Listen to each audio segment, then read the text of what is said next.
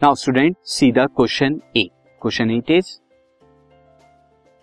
does the transfer of energy takes place when you push a huge rock बहुत बड़ी rock को with all your might अपनी पूरी ताकत से बट फेल टू मूव लेकिन आप उसे मूव नहीं कर पा सो so, क्या वर्क डन होगा यहाँ पे?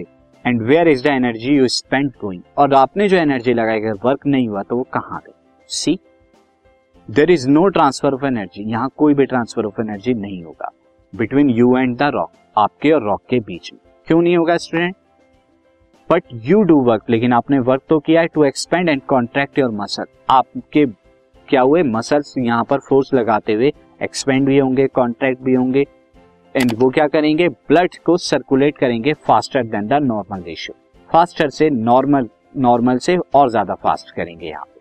सो आपकी जो एनर्जी गई वो एनर्जी आपने क्या कर दी? खुद ही स्पेंड कर ली, आपके ब्लड प्रेशर को फास्ट करके